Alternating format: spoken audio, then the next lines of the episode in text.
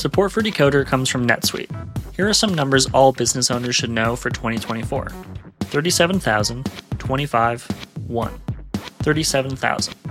That's the number of businesses which have upgraded to NetSuite by Oracle. 25. NetSuite turns 25 this year. That's 25 years of helping businesses do more with less. And 1, because your business is one of a kind, so you get a customized solution for all of your KPIs. Right now, download NetSuite's popular KPI checklist designed to give you consistently excellent performance, absolutely free, at netsuite.com/decoder. That's netsuite.com/decoder to get your own KPI checklist. netsuite.com/decoder. Support for this episode comes from The Current Report. From data privacy to the future of TV, retail media, and beyond, the world of digital marketing is constantly in flux, so how can you keep up? Well, The Current Report is there for you. Each week, marketing leaders on the cutting edge give you the latest insight. If it's creating a buzz, they'll be talking about it. Subscribe to The Current Report wherever you get your podcasts. Hello and welcome to Decoder. I'm Nilay Patel, editor-in-chief of The Verge, and Decoder is my show about big ideas and other problems. So one of the more interesting quirks of the modern tech world is that there's a really important company at the center of everything that doesn't make anything. But its work is in your phone, it's in your TV, it's in your car, maybe even your laptop, or the data centers that keep all these things working. I'm talking, of course, about ARM, a chip design company that's been through quite a lot these past few years. ARM designs the instruction sets for modern chips. Qualcomm's chips are ARM chips. Apple's chips are ARM chips. Samsung's chips are ARM chips. It's the heart of modern computing. ARM licenses the instruction set to these companies who then go off and actually make chips with all sorts of customizations. And this business model has been a runaway success. Basically, every smartphone runs an ARM processor. Apple's Macs now run ARM processors. And everything from cars to coffee machines are showing up with more and more ARM processors in them. So today I'm talking to Rene Haas. He's the newly minted CEO of ARM. It's only been on the job for 6 months, but that comes after a wild sequence of events that saw ARM get bought by SoftBank, which then tried to sell it to Nvidia, but that deal was blocked, not just by regulators, but by a consortium of ARM's biggest customers that compete with Nvidia. So the deal got iced, and now ARM is set to go public, which the company said it would never do. So there's a lot to talk about. And of course, I was curious about some basics. How does ARM make its money? Who are its real customers? And how is ARM affected by the chip shortage since they don't actually make the chips? This might be the most complicated company of all. A couple of notes before we start. This conversation got directly into the weeds. IoT is short for Internet of Things. It's basically smart home stuff, sensors around the world. ECUs are electronic control units. They're the tiny embedded systems that control everything in your car from the engine to the power windows. ADAS or ADAS is Advanced Driver Assistance Systems. That's automatic braking or adaptive cruise control or lane change detection, things like that. SOC is System on a Chip. That's a very important term. That's a CPU and GPU integrated into one package. When we talk about smartphone chips, we are basically talking about SOCs. Okay, that takes care of that. Let's get into it. Rene Haas, CEO of ARM. Here we go.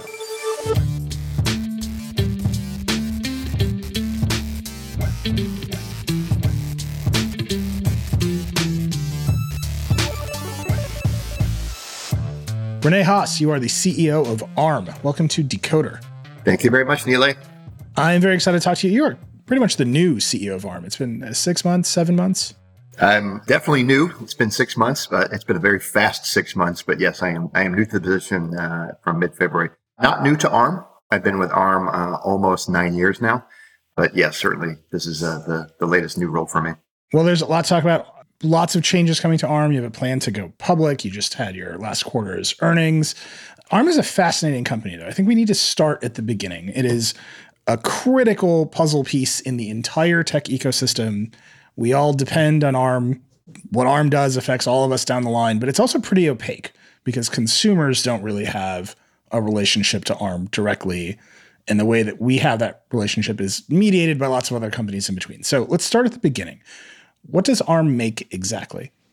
So ARM is not a well-known company, as you said, and not well understood, but we like to think we're extremely important. So starting off, we sit inside the semiconductor world. So we are in the semiconductor value chain, and you can essentially find ARM technology in almost any type of semiconductor product and or OEM product. We're in smartphones, we're in laptops, smart TVs. Looking around my desk here, there's probably dozens of ARM processors everywhere.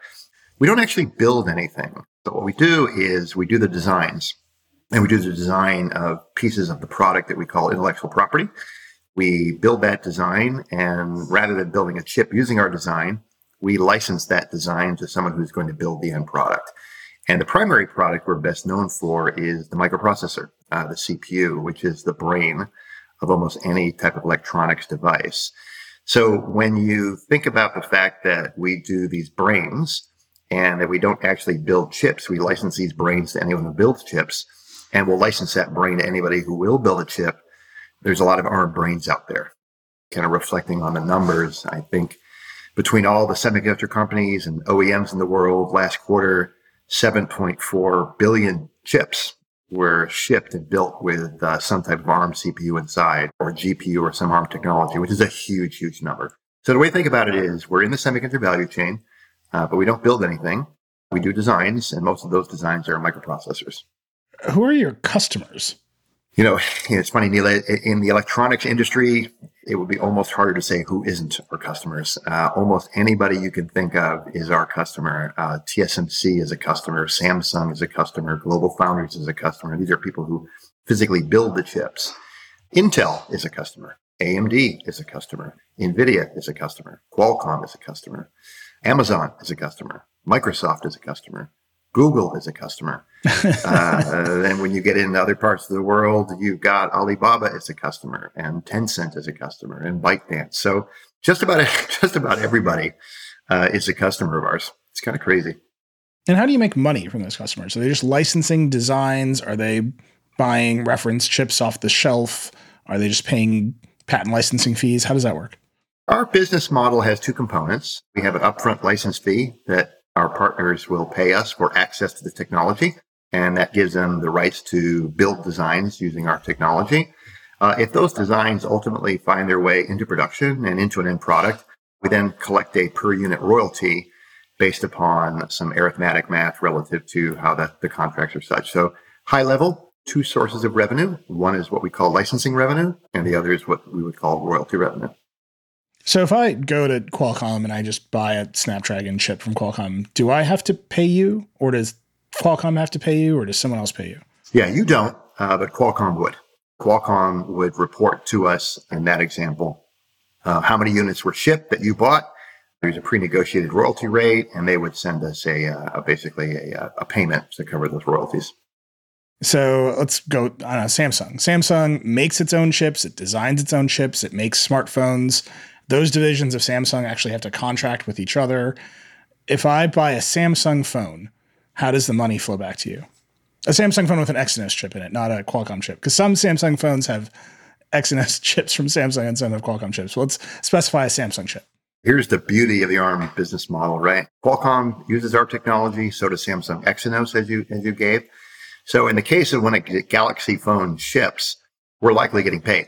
We're getting paid by Qualcomm if that product went out with Qualcomm. And in the case of Samsung, we're getting paid. It depends on the licensing arrangements we have with partners, but typically they're with the semiconductor arms of these companies, no pun intended. So the chip division, whoever we have signed the contract with, let's just say in the case of Samsung, it was the chip group. Then the chip group would be making the payments to ARM. All right, last one, top of the difficulty ladder, I think, is Apple, which has a very unique kind of license from you. I believe it's called an architecture license. They fully design their own chips. I don't think they use a lot of your designs, but it's ARM intellectual property. When I buy an M2 MacBook Air, how do you get paid? Commercially, very similar. We have contracts with companies like you just mentioned, like Apple, and they'll pay us a royalty just like anyone else does. No different. Can anyone go get that kind of license that Apple has where they get to use your IP but design their own stuff completely? You refer to an architectural license. What that basically means is it gives the rights to a company to build what we would call an ARM-compliant processor. And what we require from anyone who does that is, and this is a very important point, is that the CPU that they build, and they can make minor modifications to the microarchitecture, and by that I mean how it's actually physically put down on the chip. But what they can't do is modify it in such a way that it doesn't run ARM instructions. And that's really important because at the end of it all, we have to maintain software compatibility such that if anyone is running an ARM processor somewhere, whether it's something that we build or it's something that a partner who has an architectural license, it has to be compliant to running ARM software. So that's really the way to think about it. Architectural licenses, we don't have many. It's hard to do. We build really good CPUs. And I'm biased, of course, but we build really good CPUs. And it's very, very hard to build a CPU that's ARM compliant. That's a whole lot different and better than what we do. So there aren't many people who do that. It used to be more, but now it's a smaller and smaller number. A, it's hard. And B, it's hard to find the people. These are hard teams to go off and build. So most companies look at it and say, if I'm building an SoC or a system on chip, and I've only got so many precious engineers to differentiate my product, differentiating the ARM CPU is probably not the best place to spend my energy. Better places are around areas like a camera or a modem or IO or things that we don't do. When Apple ships a product or another architecture licensee ships a product, do you have teams that go and validate that it's running the ARM instruction set and they haven't broken the rules? Or are you just honor system? Is that we don't want to piss off Tim Cook too much? We have a set of requirements and we have a compliance suite that we test against. So we have to essentially verify that, end quote, what they have built is ARM compliant. So we run tests against that to basically see if it can run ARM instructions and run ARM code and compile properly and the compiler doesn't break and somehow you're not able to recognize the right instructions. So yeah, short answer is we do have a set of compliance tests for anyone building an architectural license-based design. Yeah, I wanted to ask these questions and just sort of close the loop of here's this company that sits at the center of almost every modern chip, save the Intel and AMD CPUs that people might encounter, but it's somewhat opaque. And I think that loop closing where you actually validate, okay, this is ARM stuff that works in the ARM way, I think most people don't understand that. So I wanted to ask that set of questions, just get a feel for the business. They're very important questions, though, because one of the things that I think has helped us be so ubiquitous in our history is the fact that whether it's an ARM implementation or an architectural implementation, they run software targeted for the ARM ISA the same. Just it doesn't break. Meaning, there's been a lot of casualties in the CPU graveyard where they've allowed extensibility, meaning they'll allow customers to add custom instructions. And while that might sound innovative and cool, what really makes a CPU architecture relevant in the long term is developers just know it's going to run and they're not having to worry about if a developer is writing a piece of code for an OEM and ARM is embedded. The developer doesn't want to know or need to know or will even be in a position to know, I'm designing a thermostat. It's got Bob's chip inside and Bob's got some extra instructions. I need to take advantage of that because they may not know in another OEM device whether that has the ARM chip that has those instructions. So leveling the playing field, just making sure that the software data set looks the same is really important. And Our four founders did a fantastic job of adhering to that and making it quite principled. And you can see it's really benefited us now. You have a lot of customers. Those customers are all pretty full-throated competitors of one another in various ways. I have talked to a lot of executives in positions like yours, a lot of standards body executives, what have you. They all strike me as doing a lot more political work than engineering work or research work. How is that split for you? Do you think that you're a politician just sort of keeping everyone on the level playing field, or are you deep in the weeds of processor design? Well, we're definitely deep in the weeds of processor design. I mean, that's what we do. At the end of it all, we spend a lot of time and energy on developing these CPUs. We spend a lot of time and energy on the software ecosystem. We spend a lot of time and energy really ensuring that the products are leading edge, solve partners' problems. One of the things that's different a bit about us, I think, is the fact that we deal with everybody. We have to maintain a consistency of how we manage our relationships with partners. And that's really around access to technology, that's around access to bugs, that's around access to people. The world kind of relies on ARM. And again, as you said, we're kind of a little opaque, and having me say on a podcast, the world relies on ARM, and someone listening says, I rely on you guys, I don't even know you guys. But at the same time, we take very seriously how we manage those relationships with our partners. So the politics of it, maybe, not so much. We really just take the relationships pretty seriously and make sure that fairness is at the top of what we do. Well, let me give you just like another very dumb example, and maybe you can laugh this one out the door if you want to, but it strikes me as instructive. A couple of years ago, we talked to the people who run HDMI, which is like the industry standard for how you plug PlayStations into TVs. And I was like, there's this one feature of HDMI that just like doesn't work well, where your one remote is supposed to control everything. And honestly, the answer is like they threw up their hands in the air. It's like, that problem's too hard to solve. No one wants to take it on, and everyone will disagree with them. So it's never going to get solved. And that was basically the answer. And I understood why politically that was the answer. That's the lowest stakes of all, right? I just want to plug my DVD player into a TV and make the remote control work. And the politics of it were effectively insurmountable. Your politics are way harder stakes, and you're not an industry standards body. You're a company that reports earnings, that wants to IPO, that has to grow those earnings for shareholders. How do you manage that kind of tension? We really try to stay as neutral as possible. And we're known to be the Switzerland of the electronics industry, which is not a bad parallel, because we try to stay neutral. We don't try to pick winners.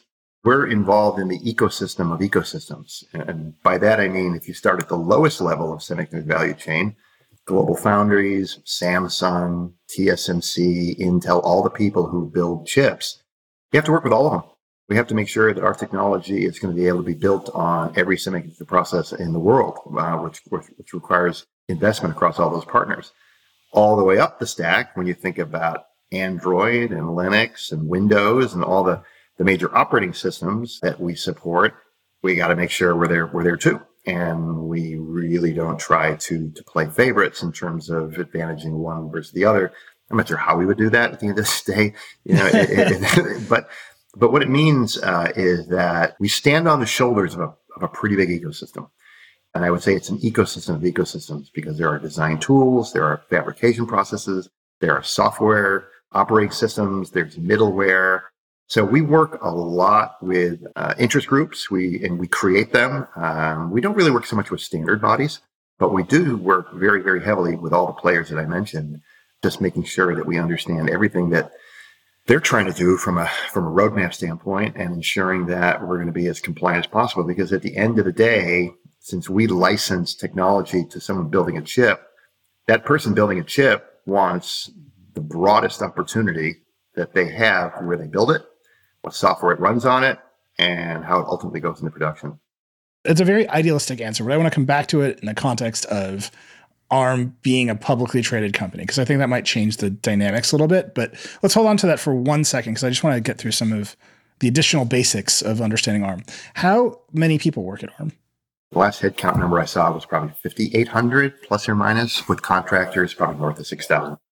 And then how are they structured? Is it all chip design? Is it lawyers? Is it patent attorney and chip designers in a 1-to-1 ratio? How does that work? It is definitely not 1-to-1 lawyers to engineers, I'll tell you that much. Some companies are definitely 1-to-1 lawyers and engineers. We're nowhere close to that. We are mostly engineers. Most of our engineers are in the UK.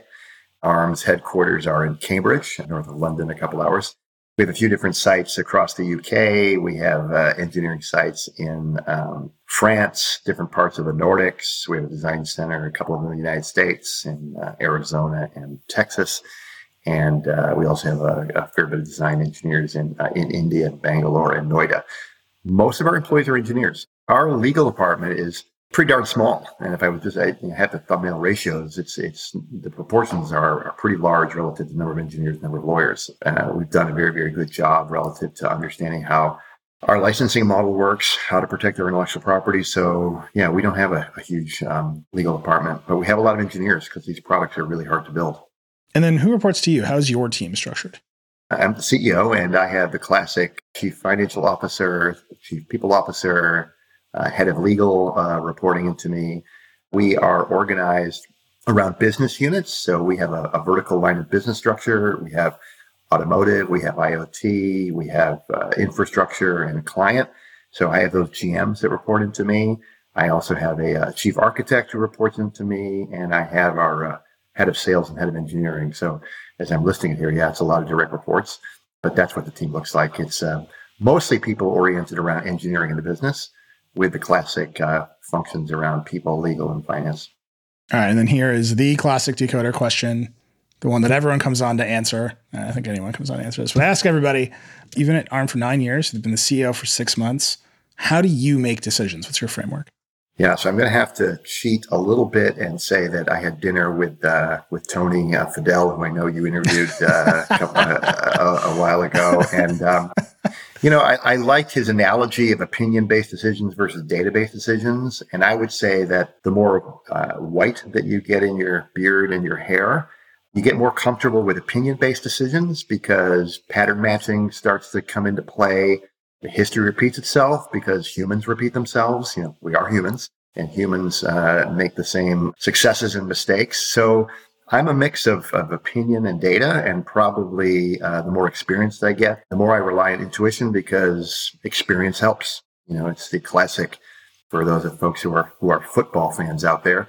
You know, why is Tom Brady at 45 still playing quarterback, even though physically he's playing with guys half his age? Hard to fool him.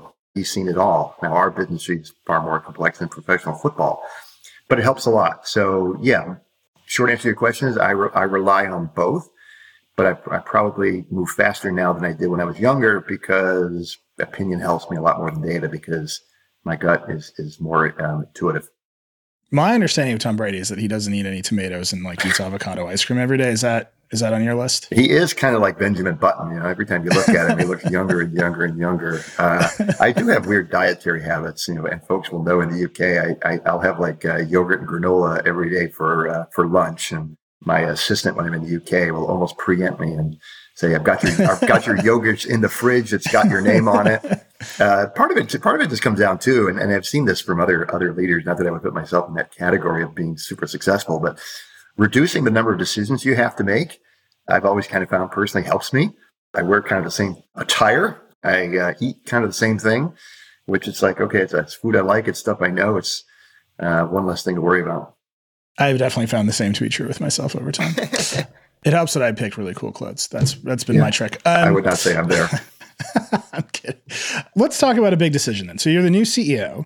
ARM famously got caught up in the sort of SoftBank Vision Fund turmoil where SoftBank raised a lot of money for something called the Vision Fund, billions upon billions of dollars, vested in a lot of companies, bought ARM outright, which is a big deal, then tried to sell it to Nvidia when the Vision Fund got a little shaky. You describe yourself as Switzerland. The industry basically lobbied as hard as it could against that deal. We do not want Nvidia to own this core CPU technology, processor design technology. That's Qualcomm. That's Apple. It's down the line. The industry said, don't do this. Government said they would block the deal. SoftBank backs off. You arrive as a new CEO. You say, we're going to take the company public. That's a big flip. Your predecessor was adamantly opposed to taking this company public for that reason we were talking about earlier, that the pressure of having to grow revenue puts some of the model of being neutral and being a fair provider to everyone at risk. Because you could cut special deals to increase revenue, to extend the instruction set. Those pressures will arrive, but that's your decision. How did you make that decision? Well, the NVIDIA transaction basically came apart at the end of last year, and we announced the change, and I took over. The next quarter, or not sure, long after, I think it was mid-Feb, I took over, and our fiscal year ended in March, and we were finally able to talk about our financial results. We hadn't talked about our financial results for a while. We were very quiet during the NVIDIA period. And when we announced our revenues for the year, we had record revenues of well over $2 billion. We did 2.6, for example. We had never done anything over 2. We had a operating margin of nearly 40%. People thought we were losing money. And if you fast forward to this quarter, EBITDA margin was even higher than where we ended last year, north of 50 and $700 million in revenue, $450 million in royalties. So several of the calls I had with analysts and reporters were, where did this come from? And what kind of funny math are you doing? And is this some pro forma equation?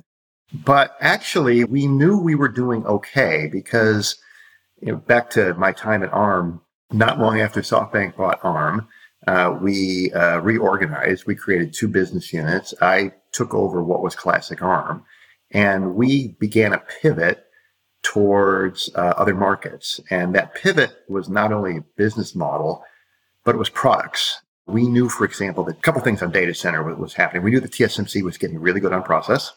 We knew we were making good headway on software workloads. And we felt if we advanced our investment into some specific instructions, such as SME and SVE for, these are vector extensions for specific workloads on hyperscalers, we could make some hay in terms of the hyperscaler market. And so what you're seeing now... And that mark, but just to be clear for everyone, that's the cloud computing market. That's your Google Cloud, AWS stuff. Yeah, that's cloud. And AWS, significant partner for us. They announced Graviton 2. They announced some fairly eye-popping numbers relative to 40% improvement price performance over other architectures. So for us, we've diversified our business. And by not only developing different products, but also addressing it through different parts of the business model strategy, we knew our business was going to be, end quote, okay. And all of the results you're seeing now, financially, which are terrific, and the team has done a fantastic job on, really come from work that was done a few years ago, because you're not going to be able to see royalty results on units that happen overnight. Back to how we work. We develop IP. That IP has to go to a customer. They have to build a chip. That chip has to go into the product. The product has to be qualified. It can take 3 to 4 years. So we feel good about where we're going. And we also feel really good that in the areas that we have been investing in, cloud, automotive, IoT, these are large secular growth areas that I think we're very well positioned for. Let me push on that, though. So I spend a fair amount of time on CNBC. I'm a tech journalist. That's a business channel. I'm always struck at, CNBC is for investors, and they end every interview with and what's going to happen next quarter? And I appreciate that. That's their job, and they're really, really good at it. But you're describing multi-year bets, right? You made some bets 2 years ago that are paying off handsomely now. Do you think that quarter-to-quarter investor pressure will change how you operate the company? Because that seems like the risk. I think anytime you're a public company, that is part of how the world operates. I can't talk too much about what life would be like as a public company. I'm under pretty strict orders to stay in my lane on that. But there's one of those few lawyers the company is about to run into the room. Yeah, exactly. So I can't really say too much about that. But what I can say is we're pretty confident in terms of the secular growth that we're seeing in the markets we're involved in. We need to take a quick break, but when we come back, we're going to talk about the chip shortage. You knew that was coming. Stick around.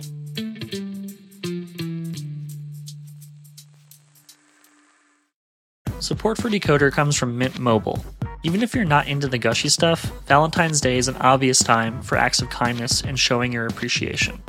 Well, this Valentine's Day, you can show your wallet some love too, by cutting down an expense we all have, your phone bill.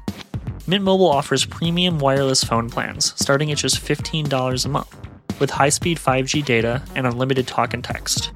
You get great rates whether you're buying for one or you're buying for a family. And at Mint Mobile, family plans start at just 2 lines.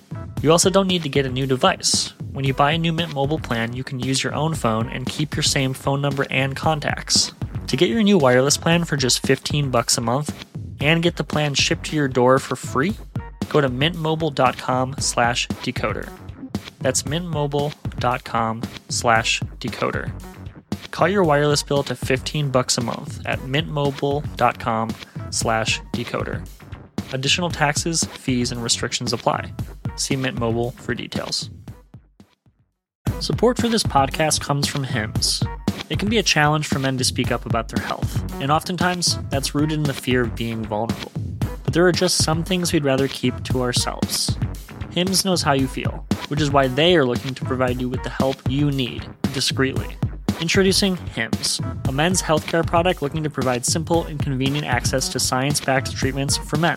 The entire process is 100% online, so you can get a new routine of improving your overall health in private. If prescribed, your medication ships directly to you for free and in discreet packaging. No waiting rooms and no pharmacy visits. So while it can be tough to deal with this part of your life, it doesn't mean you have to do it alone.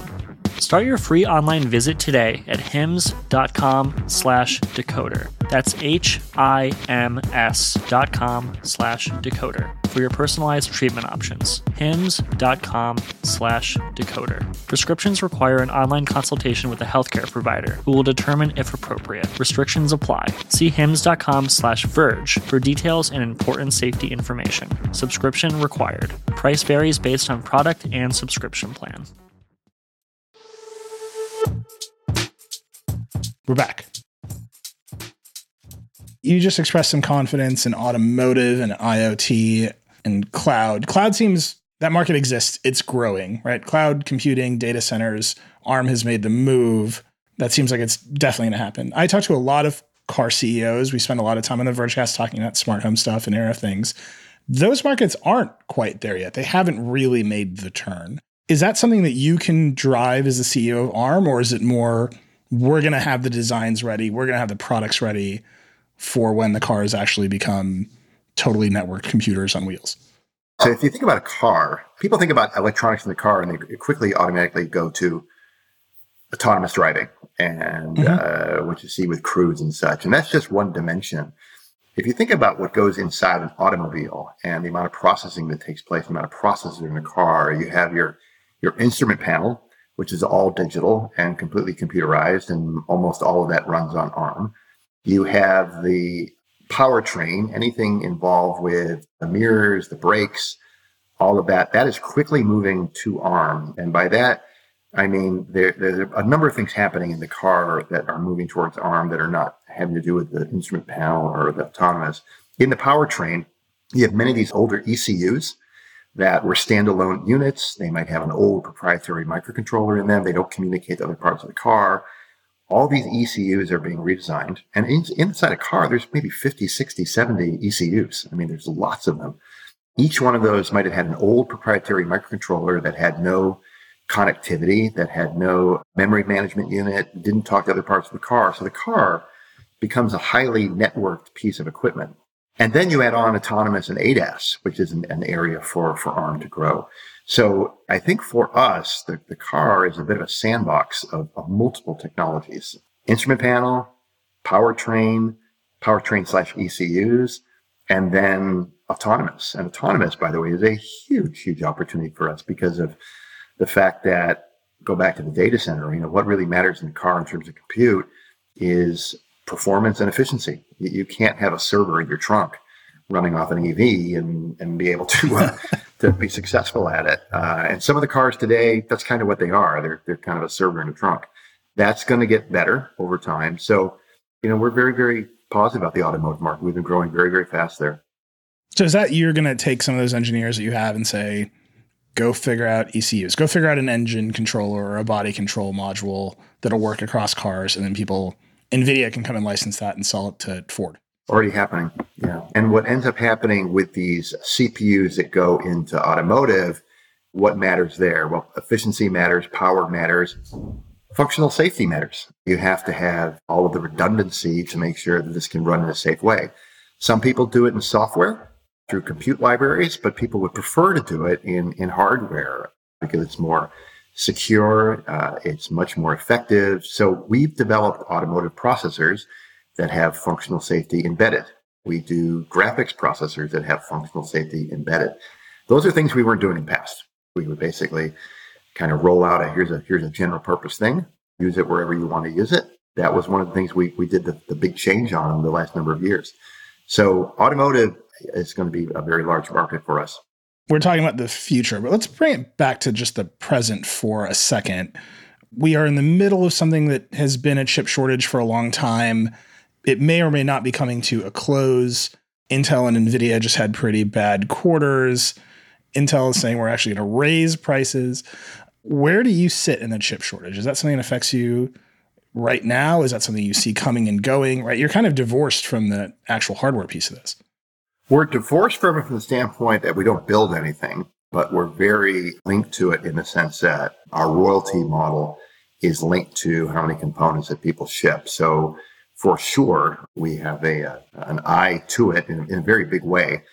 But back to the earlier discussion, we're pretty diversified in terms of the end market. And the other thing that's happening is just more and more CPUs are being used in these SOCs, where apps processors for mobile phones might have used one CPU and went to four CPUs. The cluster for compute is 9 or 10 different CPUs now, right? You have 10 CPUs, and that's just the apps processor. When you take into control the touch sensor, anything with a display and a camera. So what we're seeing is, even though units have been softening in some markets such as smartphones, we've been sort of shielded by it, just from the standpoint of where our product goes. Broadly speaking, semiconductor shortages, boom bust, that's the nature of our world. I do think this one is a little different. First off, it's not all technologies. It's not all areas. IoT is strong. Industrial is strong. Cloud is strong. Different nodes are strong. Sometimes the older technology, 14 nanometer, 28 nanometer, 40 is kind of hard to get. And all these devices in these complex systems require a mix and match. And you only need one thing not to be ready to have a problem. And then when you layer on top of that, with COVID and the world not as flat as it was 3 or 4 years ago, doesn't take much for one supply chain to get messed up. And next thing you know, a product such as toilet paper, which one would say, how are we short on toilet paper? Which, by the way, this is an aside. I remember reading into that, trying to understand a bit more about the problem. And one of it was really around the fact that these toilet paper factories had a very, very fixed set of equipment that did commercial toilet paper for industries and businesses, and residential toilet paper. And when we all went home and stopped going into the offices and to shopping malls and movie theaters, the demand from commercial toilet paper to consumer went out of balance. And that's why the toilet paper thing came. And that's a simple. Did you listen to our episode with Willie Shee? I did not. He was on here. He told us the toilet paper thing, and then we talked all about chip and LCD manufacturing. He's great. And he said they had too many SKUs. They were selling too many kinds of toilet paper, and he told them to reduce it, and that solved a huge part of the problem. Yeah. So now think about a car, right, that needs all kinds of diodes and capacitors and resistors and thermal sensors. It's just not the fact that 3 nanometer is hard to get and a fab is hard to build. It's really all of it. And back to, what's a little different this time is, and you can tell by the color of my hair, I've been in this industry a long, long time. I've been in bust cycles where people start putting the brakes on R&D and they just slow projects down. They don't do new things. They stop innovating. I am not seeing that this time. And I think that is because the digitization of everything, the just super high demand for electronics products and how it changes our lives, there's just so much innovation going on. So we go back to, what is our indicator of that? It's licensing. It's new design starts. And it's never been better for us. And it's broad. It's broad across all markets. One of the reasons that R&D is picking up the pace as much as it is what you're talking about, that the world isn't as flat anymore, promise of globalization maybe being reconsidered broadly across the globe. Here in the United States, we just passed the CHIPS Act, really incentivizing chip manufacturing in the United States, really incentivizing all kinds of design investments in the United States. TSMC is building in the States. Intel just broke ground on the new fab in Ohio. Do you see that factoring into, okay, all these countries know we're heavily reliant on a handful of fabs that are in Taiwan. That's a geopolitically hot area. We need to move these critical dependencies into our countries. And is that something that you play a part in, or is that something you're just like watching from the sidelines? We're definitely involved in helping in the dialogue. So wherever we can help, talking to political officials in any country to amplify the need for this, we do, because I think it's not just an ARM issue. It's kind of an industry issue. A single point of failure for anything you're doing is not a good thing. And I think the world is, and again, COVID exposed a lot of things relative to people just having their eyes open that, oh my gosh, this is a real problem. And I give a lot of credit to folks who were driving the CHIPS Act activity, because I think it is very important. And by the way, very important, period. Not just very important for the United States, but 50 years from now, there should be world-class fabs in every continent. And we shouldn't have to be worried about geopolitical type of concerns for something that's just like oxygen for how the world operates. One of the realities of how the world operates now, though, is that the bleeding edge process nodes are mostly controlled by TSMC. That's 5 nanometers, 3 nanometers. They're way, way ahead of it. They're in control of it. That's theirs right now. Very few other people can compete on that level. And that is your smartphones. That is the bleeding edge of tech. The older process nodes, 40 nanometers, 14 nanometers that go into cars and other things, are deeply constrained, and no one's going to build those fabs anymore. That is not a good investment.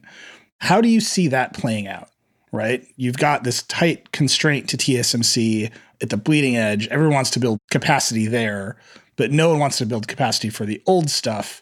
At the same time, all the governments in the world are like, we just need capacity in our countries. What is the dynamic there that you see? You know, full disclosure, I'm not a manufacturing expert, but what I can tell you is what we see is a lot of work being done just relative to how you can transition certain fabs for new work. Exactly as you said, right? Plowing a lot of money into N-3 fabs, you know, people are usually going to be a bit averse for that. So you start to look at, can I convert fabs that were building a certain process technology and move that to being a logic fab? Are there memory fabs that can be converted to logic fabs, et cetera? But it is a very complicated problem because there are only so many factories in the world. There are so many people that know how to build these things. These companies are public companies. They have to make money. It's a very, very complex matrix. Very, very complex. If you think about Japan, 30 years ago, Japan was world-class and had the logic fabs all over the entire country.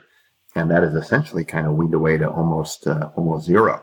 So I think, you know, and Japan is looking at ways to reinvent that and getting more fabs back online. So I think you'll see more of the CHIPS Act type of work that was done in the United States across other countries. Korea is mostly, you know, one fab, but I think also has a tremendous amount of capability. It is a complex, hairy problem, though.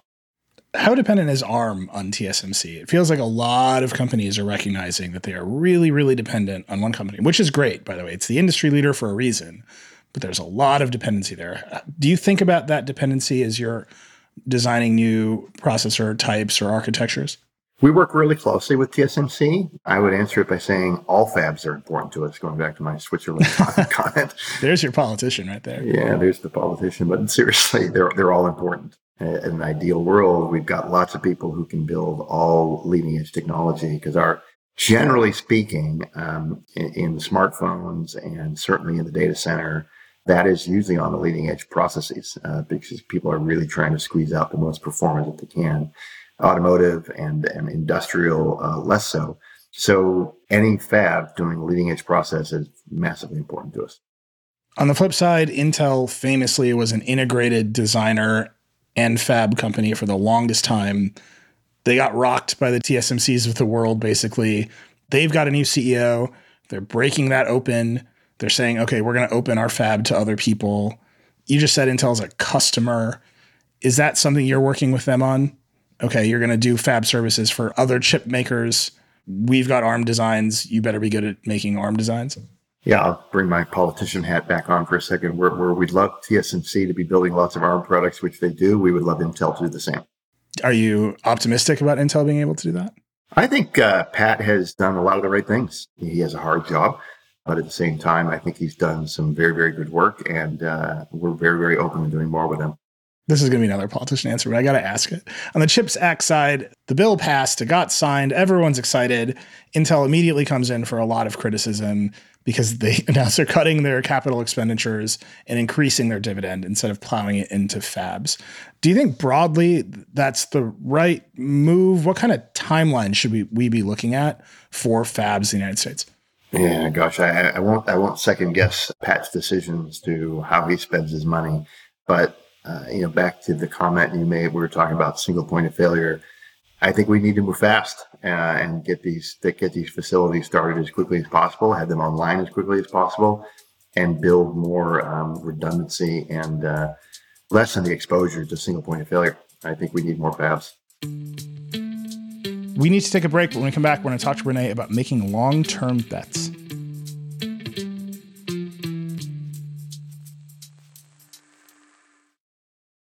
Right now, businesses are facing tough choices. Do you cut costs or drive growth? Solve for today or build for tomorrow? Do you satisfy your shareholders or satisfy your customers? The answer is yes. You don't have to choose. With the intelligent platform for digital business from ServiceNow, you can say yes to unifying your existing systems and yes to accelerating growth.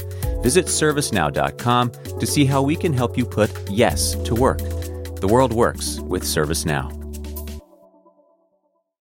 Wow, that guy means business. Just an amazing player. No, not him, the sports photographer behind him. What? He has a business bank account with QuickBooks Money where he earns 5% annual percentage yield, so he's scoring big on and off the field. You might even say he's the MVB. MVB? The most valuable business. Making your money work harder. That's how you business differently. Intuit QuickBooks. Banking services provided by Green Dot Bank. Member FDIC. Only funds and envelopes earn APY. APY can change at any time. We're back. Just before the break, we were talking about the CHIPS Act and how it's going to be years before some of these new fabs come online. So I have to ask you, what kind of timelines do you make decisions on? It seems like, a bill passes today or someone announces a new fab today. We're not going to see it for 5 years. Where do you think about your timeline of decisions? I tend to look that far out. I think the CEO job is in learning 6 months in. We have lots of responsibilities. I think for me, one of the biggest responsibilities I have is to be thinking about problems 5 years from now, both a function of the way our business model works and the time that we design a product till the time we see revenue is quite long. So I think really thinking about where the opportunities are, where the investments need to be made, where the threats are, where is the puck going relative to system design, software design, semiconductor processing. We think about those things all the time, and we talk about them all the time. It's probably where I spend most of my mental energy, to be honest with you, is thinking about what does the world look like in 2025 and 2026 as opposed to next quarter. There are some long-term bets there that are much more consumer than replacing the server in the trunk of a car. Maybe the hottest trend right now as it pertains to ARM taking over things is Apple shifted from Intel to ARM-based processors, their own M-series processors in Macs. That has been an enormous victory for them, right? They've increased the battery life. They've increased the performance. These are now basically the best laptops you can buy because of the chips in them. Is that something ARM can help the rest of the industry do? Or is that, well, here's the designs. Hopefully Qualcomm can make a chip that lets Microsoft and Dell do this as well. Like, where do you see that relationship to the industry from your perspective? I think there's more that we can do and probably will need to do going forward. And it's not so much because we need to help the industry, but these products are really, really complicated to build. And let's talk about the architectural license for a second. There was a belief at some point in time that I need to take an architectural license to build a better CPU to compete against ARM. The IPC, instruction per clock, of a microprocessor is only a micro fragment of what can really tip the design when you think about the memory subsystem, the interconnect, the size of the caches, how you interface into other parts of the SoC. Is the SoC in a multi-chip package where you've got die-to-die interconnect? And there are some customers that are really good at that stuff and can figure it out and don't need a lot of our help. But I think increasingly over time, there's going to be sections of the industry that will benefit greatly from ARM helping them and doing more. So it is an area that we look at very, very closely, because I think back to the opportunity going forward, it's very, very clear that the demands of doing system on chips are just going to get harder and harder. And to get the kind of performance around the product that you just mentioned, it's going to be more than just throwing the thing over the wall and hoping it works out. From your perspective, it kind of doesn't matter who wins as long as they're all ARM chips, right? If Apple takes 100% of laptop market share, that's great for you. If Microsoft and HP and Qualcomm can figure out a competitive Windows on ARM laptop and they take 50% of share, you still get paid. Does it just feel like no matter who wins, you win? Or is it, man, we got to get better at this because Intel is still taking a big chunk of the potential royalty pool from us? I think the way to think about it is if the products are shipping with the ARM ISA, that's a good thing for us. And if there's an alternative ISA being used, it means it's not using the ARM ISA, so less good for us. So we look to essentially, I think when I was in my previous role, I had a little moniker under my name on the website that we did on the PR team that I helped with. It was basically said, wherever computing happens, ARM will be there. And I think wherever some level of compute is taking place, if ARM is there, And you would stand back and say, oh, it's a thermostat, or it's my microwave, or it's my Polycom, or my smart TV, or my laptop, or whatever it is. And then the second beat is, yeah, that's ARM-based. That's pretty good. Okay, but you just said wherever computing has happened. Where computing happens for most people is like their laptops and desktops. And I have heard about Windows on ARM for like 13 years, and it hasn't happened. Are you just content to let Apple eat the industry, or are you saying we got to push on this because there's someone else's instruction set, namely Intel's, that is still dominating in that one extremely huge industry? We are very, very aware of that. Somebody just backing up for a second. I was in at a previous company working on Windows RT.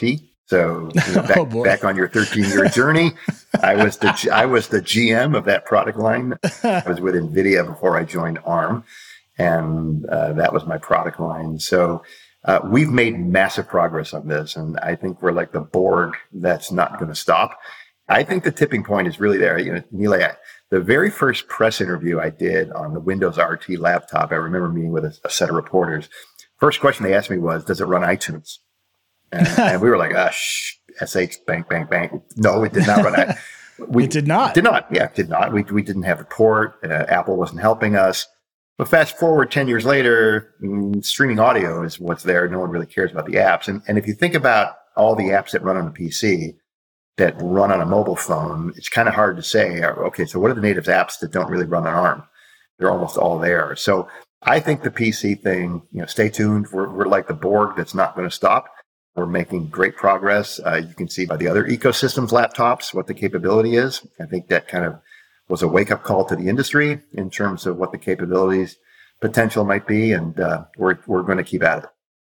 But that wake-up call is due to a very rich company spending a lot of money on a custom RIF on your instruction set, right? Like those are their chips. Are you saying we can, as ARM, develop products that are as efficient performance per watt wise as the M series chips, and then we can sell those designs to Qualcomm? Or is it down to Qualcomm, which I believe also has an architecture license, doing it themselves? I am very confident that the ARM implementations can deliver an extremely compelling performance per watt story. 100% confidence in that. You don't need an architectural license to do that. What's the timeline? I can't give you a timeline in terms of forward-reaching stuff because, again, my team of two lawyers would kill me. But I'm trying, man. Stay tuned. You are trying. I'm doing my best. That's the job. Your job is to dodge. My job is to keep coming. You're doing a good job. On the other side of that, with laptops, desktops, even with car makers, right? I go and sit in a Rivian and I get told about the GPU and Unreal Engine driving the car. Like graphics performance has become a key differentiator across this industry, across all kinds of products.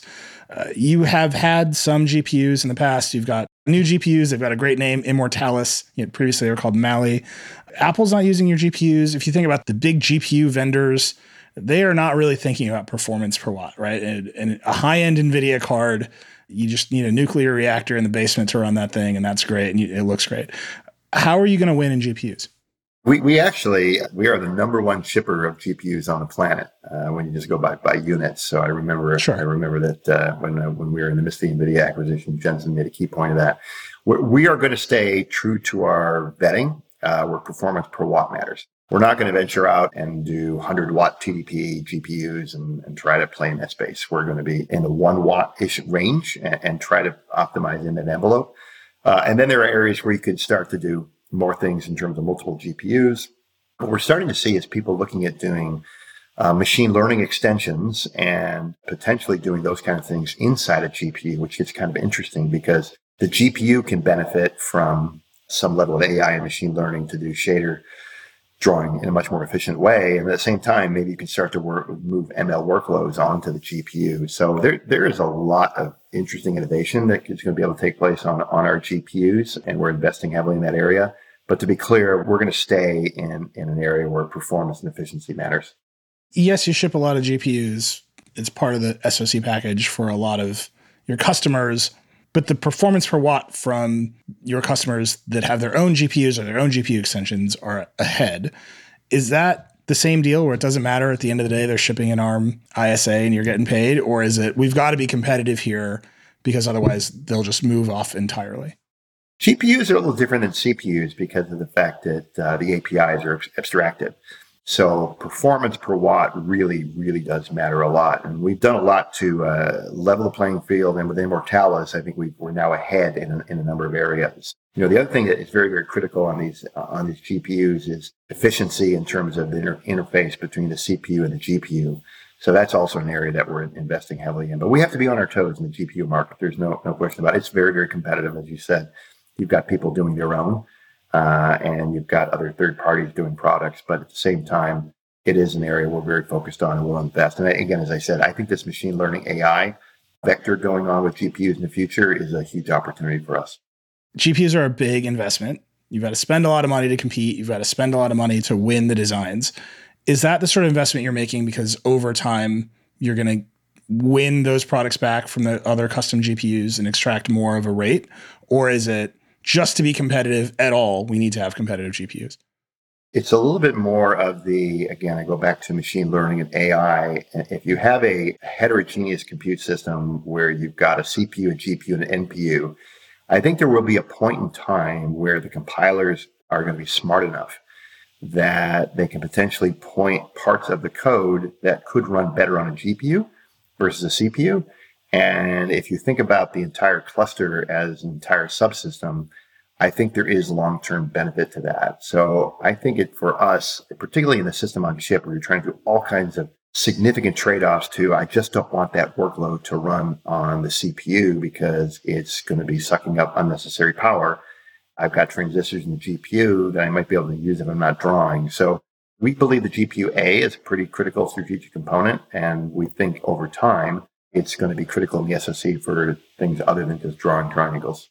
Let me zoom out just a little bit. I feel like I can identify the GPU competitors. They're obvious in one way. One of them just tried to buy you. The CPU competitors are much harder, right? Like, who are your competitors just straight up that you think about? On the CPU side? Yeah. Well, I think there's really probably only two choices, and biasly, I don't think even they're really choices. From an ISA standpoint, you have x86, but sure, if you want to build an SoC on x86, there's only two companies in the world that will do that for you. Yeah. You can do it with AMD or Intel. And then there's RISC-V, which is a completely different part of the stratosphere in that it's open source and lots of different versions exist. But the thing with RISC-V is that two things.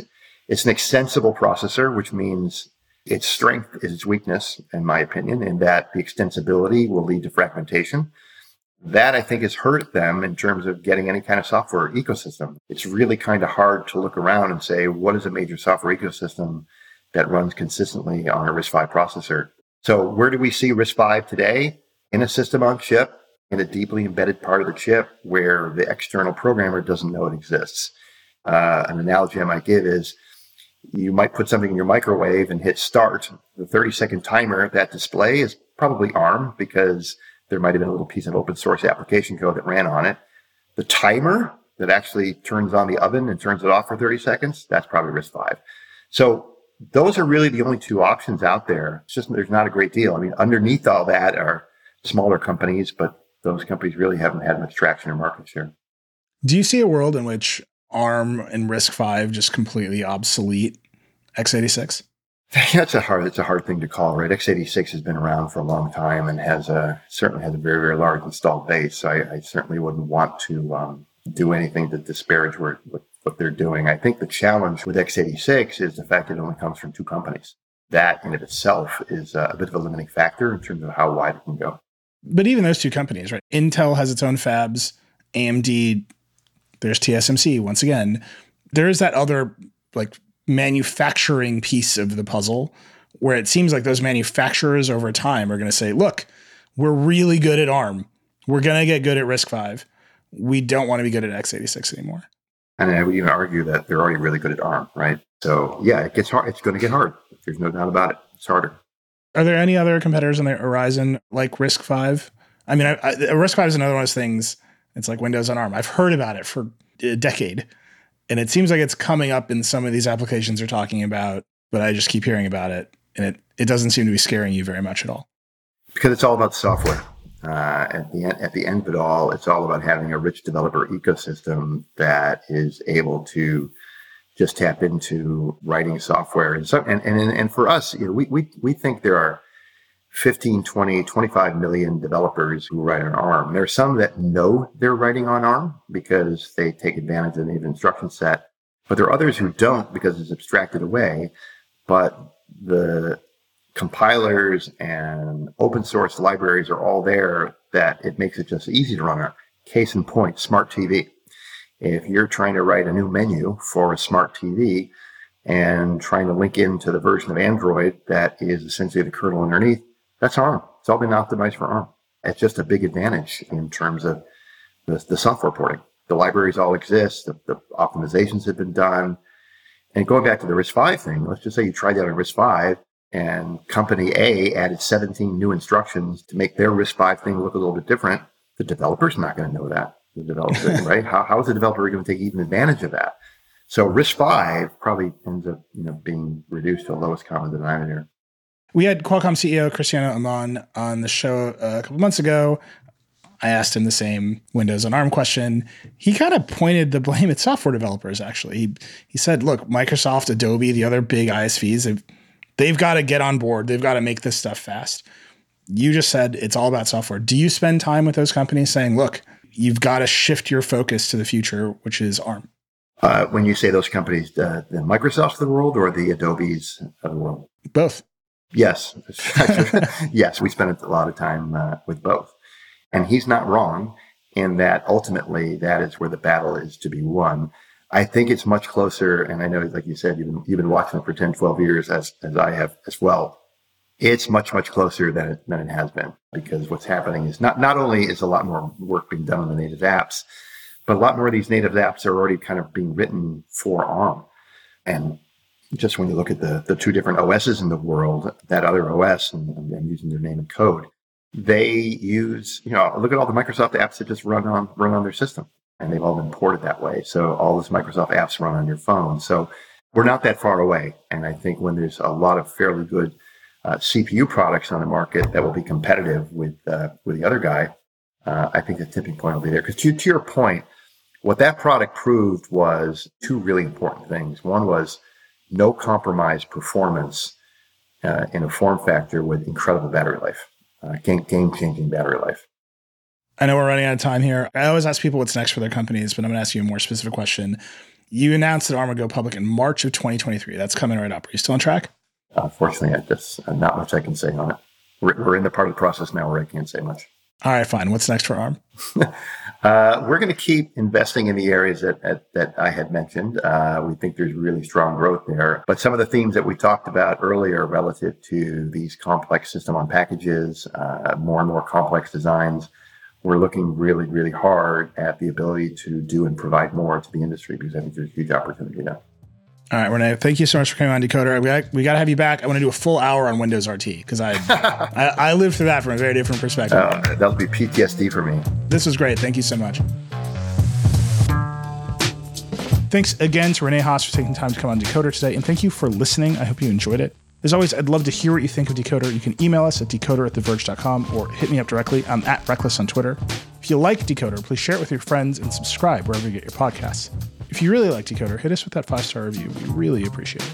Decoder is a production of The Verge and part of the Vox Media Podcast Network. Today's episode was produced by Creighton DeSimone and Jackie McDermott. It was edited by Kelly Wright. The Decoder music is by Breakmaster Cylinder. Our senior audio director is Andrew Marino. Our editorial director is Brooke Winters. And our executive producer is Eleanor Donovan. We'll see you next time.